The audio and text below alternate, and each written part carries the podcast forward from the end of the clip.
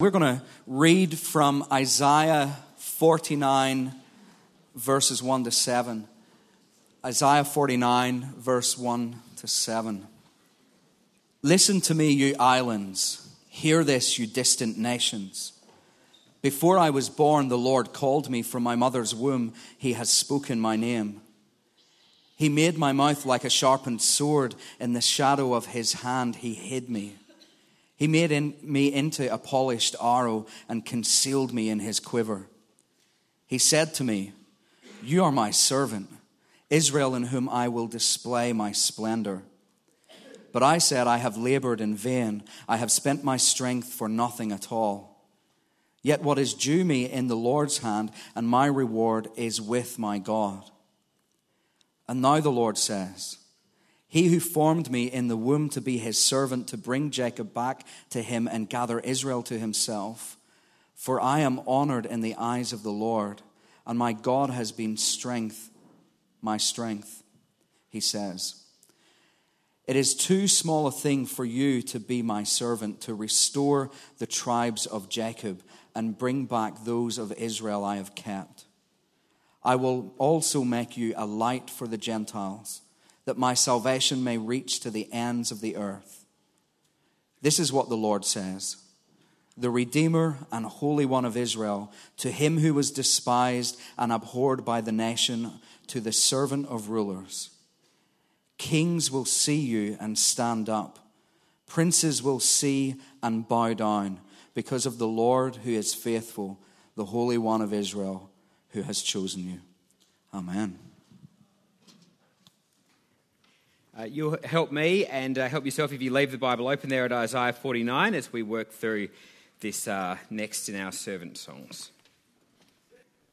Uh, ambition, strong ambition, can have a clouding effect on our thinking. Uh, those of us who are ambitious in whatever field, it can distort the way we see the scales uh, or our body in the mirror at the gym, the way we look in those pants or the way we count the number of people at our church on Sundays. Ambition can uh, cloud our thinking, and particularly, I think it can cloud our thinking not only about ourselves and our churches, but about the people in whom we're invested, about the people uh, who we love, and particularly, ambition can cloud the view of parents about their children.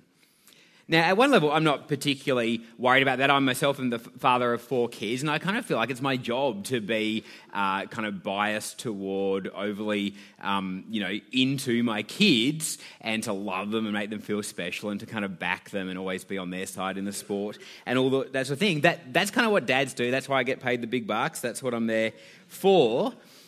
But when it comes to parental ambition, no one in this room, I bet, comes even close to Earl Woods.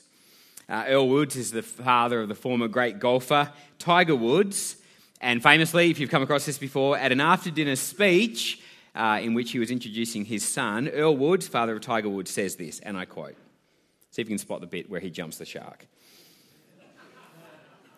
He says, Please forgive me, but sometimes I get very emotional when I talk about my son my heart fills with so much joy when I realize that this young man is going to be able to help so many people. So far, so good.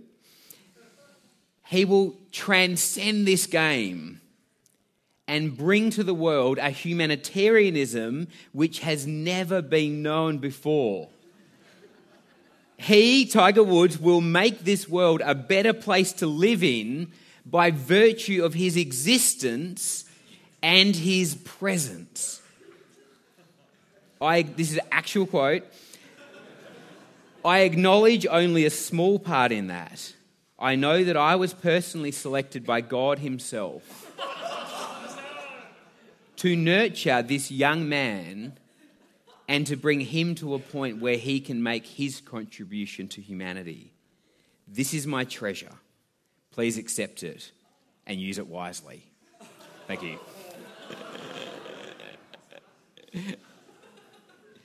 And I mentioned Earl Woods and his extraordinary ambition for his son uh, because this servant song is about God's extraordinary ambition for his servant. Have a look at it with me. You can follow along in the notes and in the passage. If you can see Isaiah chapter 49, uh, verses 1 to 7, Peter helped us so well yesterday to understand the kind of context of Isaiah, that beautiful picture of the, the, way, that, the way it works, like music with the, the bass and the melody and so on. So we've got the context. We're going to jump in here at, at, Isaiah 49, this next of the servant songs. And I think you can break open the passage by asking who's speaking, uh, who's he speaking to, and what's he speaking about. Uh, so, who is speaking. It begins Listen to me, you islands. Hear this, you distant nations. Before I was born, the Lord, the Lord called me. From my birth, he made mention of my name. Isaiah 49, verse 1, there's, a, there's an I speaking. So someone's doing this, it's in the first person, and it's not the Lord. Often Isaiah, is the Lord. God is speaking in first person, quoted by Isaiah. But here it's not the Lord, because in verse 1, you notice, the Lord called me. It's not the Lord, it's someone talking about their relationship to the Lord. And it's not, I think, Isaiah, that the identity of the speaker is mysterious. But the point I want to make is it's not mysterious to us because we don't know Hebrew very well or we don't understand the context. It's mysterious on purpose. That is, the way the writer has written this passage is to be mysterious about the identity of the servant. That make sense? So you look at the way he's written that with, with the, the imagery. Verse 2 He made my mouth like a sharpened sword. In the shadow of his hand, he hid me. He made me like a polished arrow. He concealed me in his quiver. Now, remember, um, you know, uh, the English tradition of poetry is about rhyme and meter and, and, uh, and that, that sort of pattern. Hebrew poetry, all about the parallel. So in, in, Hebrew poetry, you admire the poet, not that can make things rhyme, but the poet that can make really excellent parallels of one idea to another. And here you see he's got a parallel one, three, two, four, like that. So follow along or look along with me. He says, he ma- the coordinate ideas, he makes my mouth like a sharpened sword, he made me like a polished arrow.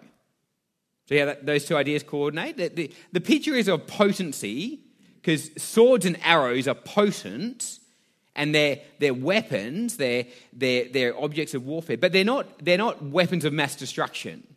A sword and, a, and an arrow, which is polished and sharp, they're precision instruments.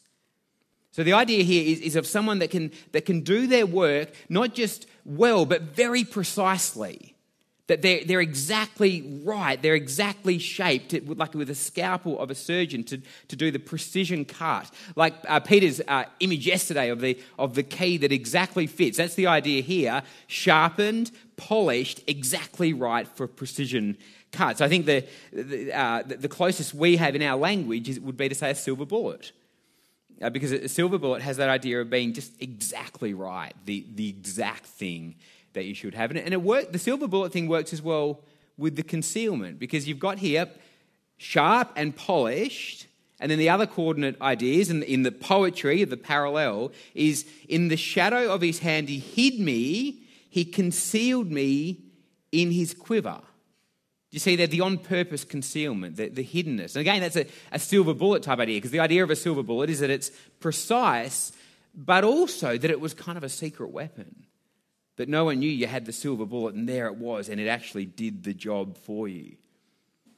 And what the servant is saying about the servant is that he's that concealed, hidden, didn't know you had it, but when it's revealed, it's exactly right. It's the precision instrument for the job.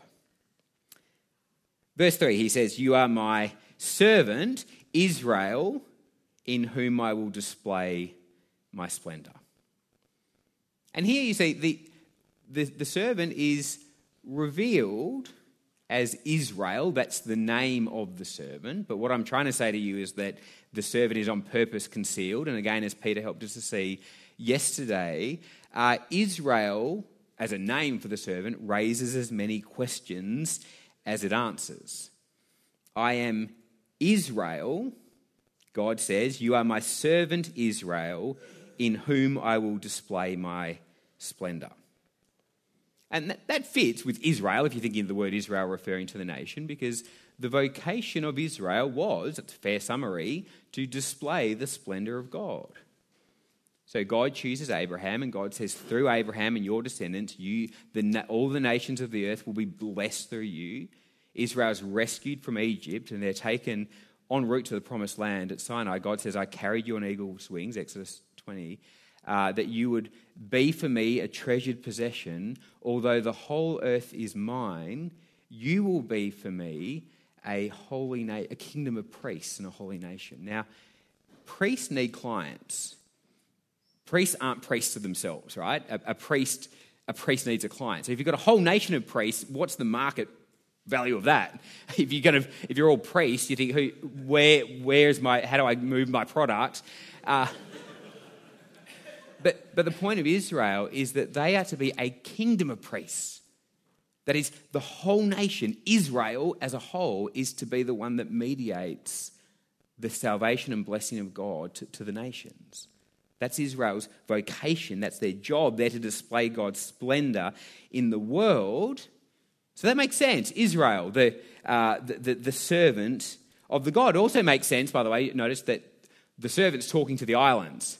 So the servant says, Hear me, you distant island. He, he wants the, the word to go out. Why? Because that's how Israel rolls. That's the whole point, that we're supposed to mediate the, the knowledge of God, the blessings of God to the nations. So, of course, the servant, Israel, addresses the nations. But then there's a problem. Verse 4 Israel, the servant, says, But I have labored in vain. I have spent my strength for nothing Yet what is due me is in the Lord's hand, and my reward is with my God. There's an allusion here to some sort of some sort of problem in the mission. It doesn't. I don't think that reads like a confession. Do you? I don't think there he's saying, "Oh, I've messed up," but but somehow there is some some roadblock. Something has happened where, where, where the, the, the, the servant finds themselves asking the question that Paul anticipates about Christian ministry in, in uh, 1 Corinthians chapter 15. You know, Paul, almost the same language there, but Paul says, Your, your labor in the Lord is not in vain. And, and here, the, the servant says, It feels like I've labored in vain, that I've spent my strength for nothing. Now, the context of Isaiah here is helpful. Remember Isaiah, big book, 66 chapters, chapters 1 to 39, all judgment because chapters 1 to 39 are about exile, about Israel about to go into exile for having broken the terms of the covenant. And the whole point of Isaiah chapter 1 to 39 is to frame the narrative so that when Israel ends up in exile, the only thing they can say is, This is our fault. Because that's the whole point of the kind of the 8th century prophets of Isaiah to say, you're bad, you're bad, you're bad. I, don't want to hear anything when you're in exile saying, oh, we didn't know, we're victims of an interpolitical kind of geopolitical upheaval, or this is like, oh, this is, what, what was me? They want to frame the narrative, say, absolutely, 100%, when you're in exile, I'm telling you, 200 years out, it is your fault. You are here for your sin. That's 1 to 39. And once that message has been drummed into you, then you come over to verse chapter 40. And once you've captured the narrative and said, okay, we all agreed this is our bad, we sinned, we broke the covenant, then the mystery of 40 to 66 begins because then you've got this servant and then you've got this, this kind of suggestion that maybe Israel, which is in exile for its sins, is in some weird way in exile for more than its sins. That somehow Israel is maybe receiving a, a surplus of punishment, or, or that maybe that God, in sending them to exile, hasn't forgotten his purpose, that still through his servants, still through Israel, light will go to the nations, salvation to the Gentiles. And so, here in this kind of uh, sympathetic twist, you're talking to the servant, and I think the, the context is, is the exile, and he's saying that I've labored in vain, that the, the, the, whole the vocation of what Israel is about seems to be brought to nothing, and yet God is with me, and his reward is with me. And then the poem takes on a new turn in verse 5. And now the Lord says, He who formed me in the womb to be his servant, to bring back Jacob to himself and to gather Israel to himself, for I'm honored in the eyes of the Lord, and my God has been my strength. So here there's a twist again the concealed, the, the hidden, and now talking about the servant, which was called Israel, but now the servant's called Jacob. And then that makes you think that actual Jacob, because it's talking about wombs and Jacob. And you know, when's the first time you meet Jacob? In a womb. Because you meet Jacob antenatal. That's his first story. He's there in the womb. Antenatal's before, isn't it? I get confused about that. Anti sounds like against or uh, after. Anyway, before, that's right. Uh, Jacob's in the womb. And by saying womb and Jacob together, you think, is he saying that it's not Israel, every Israelite alive now, but we're somehow going back to the start and we're thinking about Jacob, whose name becomes Israel, who becomes the, the patriarch of the nation. And the suggestion, I think, is that we're thinking about not every Israelite, but of a kind of ideal Israelite. About Israel before it went on its kind of disastrous adventure into disobedience. And so you talk about Jacob. I guess the, this is not a great illustration, I think, but it, it's like, I guess, Captain America is in some weird way like idealized America. Particularly kind of maybe problematic, like white male, uh, you know, post-war American, but still there it is. As like Captain America, it stands for a particular vision of America, and here you've got Israel, Jacob as, as this kind of back to the start. What was our mission? What were we supposed to do? Kind of Israel, the, the servant, servant, the proper, the real, the true Israel within Israel. And this Israel, this, this servant, this Jacob, is given this mission. And here's the heartbeat of the passage. Notice that he's given two missions. The first mission is to restore Israel. So, this is why Israel can't be just every single uh, Israelite alive, because Israel's job, the servant's job, is to restore Israel, to bring Jacob back to the Lord, uh, again, to use Paul's language in the New Testament, the, the servant's job is to the Jew first. First to the Jew. And so here, verse 6, he says, First to the Jew, restore Israel. But notice the, the, the ambitious language of the Lord. He says, It's too small a thing for you to restore the tribes of Israel. Like Tiger Woods' dad, who clearly thought that uh, you know, that golf was just the start. It's too small a thing for my son to be, you know, the world's greatest golfer if he ever was. I don't really follow this stuff, but uh, you know, it's too small a thing for him to be that. My son also needs to be, what was it? Like the, by his sheer presence, he'll bring about a new humanitarianism or whatever. it's like Tiger Woods' career hasn't worked out like that so far, I don't think. Yeah. Anyway, again, don't follow this stuff. I just seem to remember it didn't go that well in the end. And but here you have the, the, the, servant, the ambition of God now is speaking and saying, that's, that's not big enough for you. That, that's not a grand enough, that's not a grand enough canvas on which I want you to paint your greatness and your goodness. He says, too small a thing, I will also make you a light for the Gentiles, that my salvation may reach to the ends of the earth. This guy's got two jobs restore Israel, bring the nation back to itself, and then through that to be a light to the nations to bring God's salvation to the end of the earth. Now, pause on that word for a moment. He says, Your job is to bring salvation to the ends of the earth. But the salvation immediately on view in Isaiah 40 to 66 is, is the end of exile. So if you ask the question, what is what is salvation in, in concrete terms in Isaiah? It's achieved when the nation has come back into the land. So they are now in captive, and then they'll be saved from captivity and brought back into their land.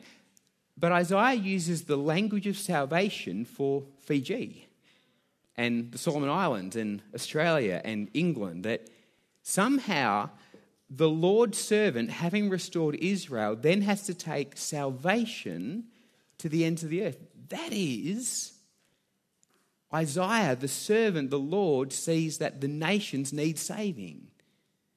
That somehow the nations are captured, that somehow the nations are also in darkness. And God's purpose is to save them. Obviously, not from exile, because Fiji's not in exile, Australia's not in exile, but from, from sin and death and Satan. From our disastrous desertion of our worship and obedience to the living God. God is going to save the nations from that, going to give them light. So finally, Isaiah 49, Verse 7 Israel, my chosen. Israel, my servant, my light, and finally my chosen. This is what the Lord says, the Redeemer and Holy One of Israel. To him who was despised and abhorred by the nations, to the servant of rulers, kings will see you and stand up. Princes will see you and bow down because the Lord who is faithful, the Holy One of Israel, has chosen you. It's your classic biblical uh, reversal statement. At, at, our church at the moment in Perth at Providence, we're doing uh, the book of uh, the books of Samuel one and two. Samuel begins with the great prayer slash poem slash song of Hannah, which is all about that. It's, it's this kind of fist in the air revolutionary fighting song that the day will come when God will reverse everything. When if you're proud, you're down. Where if you're down, you're up. Where the whole thing gets reversed. And this is that story because this is saying that the servant who is like hidden, quiver, you know, despised and so on, this servant the day will come when he walks past and the kings flinch and go, Oh, it's him. Whoa, whoa, whoa, whoa. The day will come when princes who are chatting about the affairs of state and something, suddenly this servant walks past and they're on the ground bowing down. And they go, Oh, sorry, you're the real prince. You're the real king. We're just mucking around. You're for realsy. the day will come when, when the, the opinion of the servant amongst the rulers of the world will be completely reversed. Uh, you might remember, if you're, if you're old enough, uh, in the, um, depending on your politics, the, the intervention or the invasion or whatever of Iraq, uh, when, in, was it 2003, and George Bush, and this is not an anti or political statement, George Bush himself says this. I read the biography that, that he says he made a mistake, and probably everyone agrees, when he got onto the, uh, the aircraft carrier and gave a big speech, and behind him, what did the sign say? Mission accomplished. Yeah, and in the book, he's like, to be, that probably was a tactical error. because the, it came a bit early. Called it, called it, called it a little bit too soon. Now, notice at what point do you say of Isaiah 49, verses 1 to 7, mission accomplished? It's, it's when Israel is restored, it's when the nations have been saved, light's gone to the Gentiles, and it's when every knee shall bow and every tongue confess that the servant trumps every king and prince and power. That's what it looks like to see mission accomplished.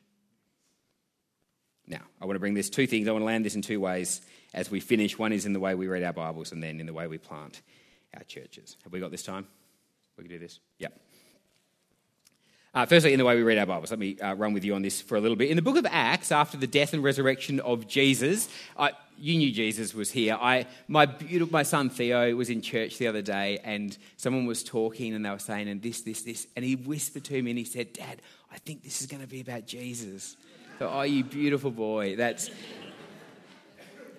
uh, in the death and resurrection of Jesus, after his whole teaching career has happened, after he's been raised to life again, and after, listen to this, the book of Acts, chapter 1, after he's been appearing to them for 40 days, and do you remember what he taught, taught them in those 40 days? Taught them about the kingdom of God. And at the end of, what was it, three years maybe, uh, death and resurrection, and then 40 days of post resurrection teaching about the kingdom of God, the disciples say, at this time, are you going to restore Israel? Do you think that's a good question? I reckon we often read that and think that's in the kind of, oh, you still don't get it category. That, come on, guys, because didn't you know Jesus taught you this, this, and this, and didn't you realize that the, the dumb questions they ask, can we sit on your right and on your left when you're in glory? And do you think that maybe they get to Acts chapter 1, verse 8, and they're like, Lord, at this time, are you going to restore Israel? And we think, oh, dumb question, it's like a spiritual kingdom, and like, it, what are you doing? But Jesus doesn't treat it like a dumb question. And I don't think it is a dumb question. If you know Isaiah 49, if you know Isaiah 49 and you know that mission accomplished means restored Israel, light to the nations, and every tongue confess and every knee uh, bow at the name of the servant, it's not a dumb question. He's got a job. Restore Israel, light to the Gentiles. All nations acknowledge him. Now, a little bit of history here. The, the, the, I think the most common thing in, in Christian circles is just say Israel equals church. So what do you do with all those Old Testament promises? You say, well, the church is like the new Israel, and so, in a sense, God, on, on a technical score, did it. Um, if you if you if you call the church Israel, the great alternative to that is the system called dispensationalism. And uh, dispensationalism has kind of fallen on rocky ground these years. Perhaps if you grew up in a Sunday school with a lot of charts, you might have grown up in a dispensational family. Um, anyway, lots of charts in this system. I'm not going to go into it, but what I am going to tell you is that whatever else you think about dispensationalism, they're really sensitive to this. That dispensationalists, or they, maybe us, if you, hey, if you're here, good to see you. Love to see the charts afterwards. Uh, I think dispensationalism pays attention to something that we often don't pay attention to. That the Bible does say that. It does say that the servant's supposed to restore Israel. That, and they're, they're going to say, don't fudge it, guys. There it is. And so I want to give you an alternative between those two, and to this I owe homage to the great Donald Robinson, one of the great Bible teachers of this city, who's alive today, living in a retirement village on the North Shore. And Donald Robinson helps us, I think, by saying actually you don't have to choose between those two. It doesn't have to be because the problem with the dispensational thing is that it takes the work of the servant, acknowledges the mission, but reverses the order. So, what dispensationalism is says that the servant's got to restore Israel and bring light to the Gentiles, but they flip the order and say, so what happened is in some strange, unexpected thing, it ended up going to the Gentiles first and then to the Jew Although the Bible says to the Jew first, then to the Gentile. But there's this flip. And so now all the nations are, are believing and Israel is being left out or whatever. But then at the end, uh, Israel will be included. And so if you're in that system, then you're looking at the state of Israel and thinking any minute now, or like whatever, you're paying attention uh, to that, which may or may not be a, a, worthwhile thing. Or you do the other thing, which I think just kind of fudge it a bit and say church, Israel, let's, let's call them same, same. Uh, and what Donald Robinson says, and I think this is right, is that actually the servant had to restore Israel before the light went to the Gentiles and did restore Israel before the light went to the Gentiles. It had to happen and it did happen. Because what happens? They stay in Jerusalem. We think about Jesus. Comes in, he chooses 12 disciples, not 11, not 13, 12. And he feeds them in the desert feeds them bread in the desert, and he does all the Israel stuff, and he gathers together this thing and says, You'll be judging the 12 tribes of Israel. And then in the New then it comes death, resurrection, and then the Spirit is poured out in Jerusalem. And what do you think about the early church in Jerusalem? Pretty great. Spirit's poured out, they share everything in common, no one is in need. And from Jerusalem, from the restored tent of David, from the restored Jacob, the servant does it, and you and I are the direct beneficiaries of that restored Israel. Because the light went from there to us.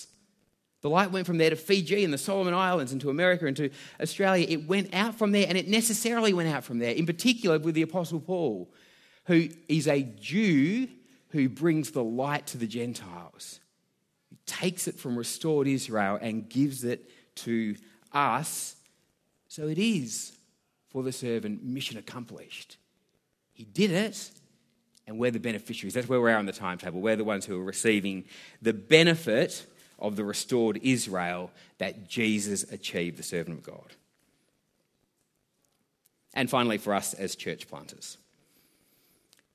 Uh, last night we talked about secularization, thinking about our secular age. I said five things I think are definitely true, which is that we do live in a secular age, that it's complicated, that it's happening elsewhere but not everywhere, that it's deep and that it's shallow. And last night I forgot, I think I flipped one too many pages in my iPad and missed the thing I wanted to say that I'm not sure is true, but I think maybe is true my kind of speculative moment, because we're trying to avoid factoids and fake news and stuff, I want to flag this as speculative. But in the research, people say that 1963 in Australia is a key moment, that that's the point where a whole lot of stuff starts to change and go down. So here's my speculative, could be fake news moment.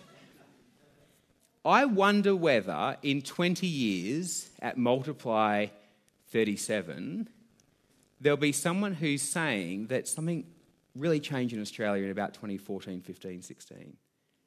That, that, that in some way someone just turned stuff up and over and off, and just the, the way that our culture thinks about, like, obviously sexuality, uh, but also the way it thinks about the presence of Christians, the way it thinks about Christians hiring a building, or the way it thinks about a CEO in a company who can or cannot sign whatever affirmation thing they're supposed to not sign. I wouldn't be surprised if someone says there was, there was another one of those kind of sudden, quite dramatic changes around now.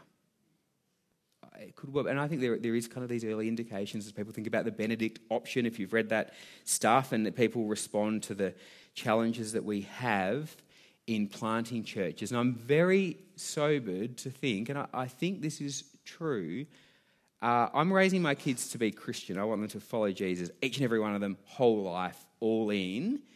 But I reckon I'm asking them to do something harder than I've had to do. Like, same Lord, same Savior, same Apostles' Creed, all that stuff. But I reckon as a dad, I'm saying, hey, do the same thing I did, and it's going to make your life harder than it made my life. And I, I'm aware of that, and I feel that, and I feel that as we plant our churches. I think this is not Syria. Let's not panic. Let's not pretend kind of a, some sort of crazy complex about how hard it is or whatever. But we are entering, I think, a different phase. And we need to acknowledge that, and we can think together. We're going to think together about how these things are done and what church planting looks like, and what discipleship looks like, and what evangelism looks like. But I want to end by saying what ambition looks like. Because if you're ambitious for your own name, if you're ambitious for what we think of you and what we think of what you do, you're going to make the next 20 years a kind of a nightmare.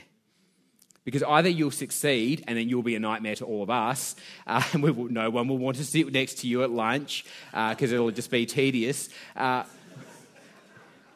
or you'll be constantly measuring and, and indexing your success against some really crappy kind of measures.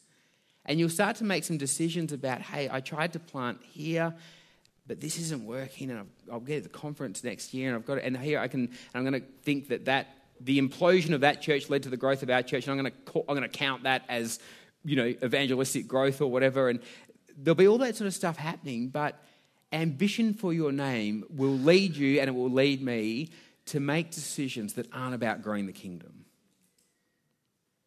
But if you lack ambition, if you kind of don't care, you kind of whatever, like I don't really mind who, what if kings do or don't bow down to the servant. He did this stuff; it doesn't need the acknowledgement or whatever. If you kind of don't care about the glory of King Jesus, if you're not ambitious for Him, then the next twenty years are going to be terrible because it's going to be really hard. And people don't do hard stuff unless it matters to them. And so this is where we need to tune in to the song that God is singing, which is not about his ambition for you and not about his non ambition, no, you know, just as long as everyone plays friendly, but to be tuned into God's unrelenting, makes Earl Woods sound like a moderate, unbelievable, over the top ambition for the glory and the reward of his servant. And for whatever happens in Australia in the next 20 years, God is utterly determined that the nations bow to Jesus, that at the end he wins, and he doesn't win on points in round 20 because the other guy looked a bit rough. Hands down, absolutely, in the end, Jesus wins. All the nations acknowledge him. He's the Saviour. Let's pray.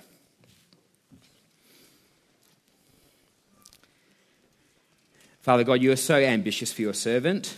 You are so ambitious that every king would flinch as they see the true king, uh, that every nation would bow, uh, that the nations would find their salvation in him.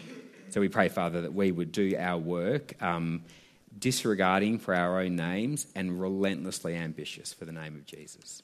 Amen.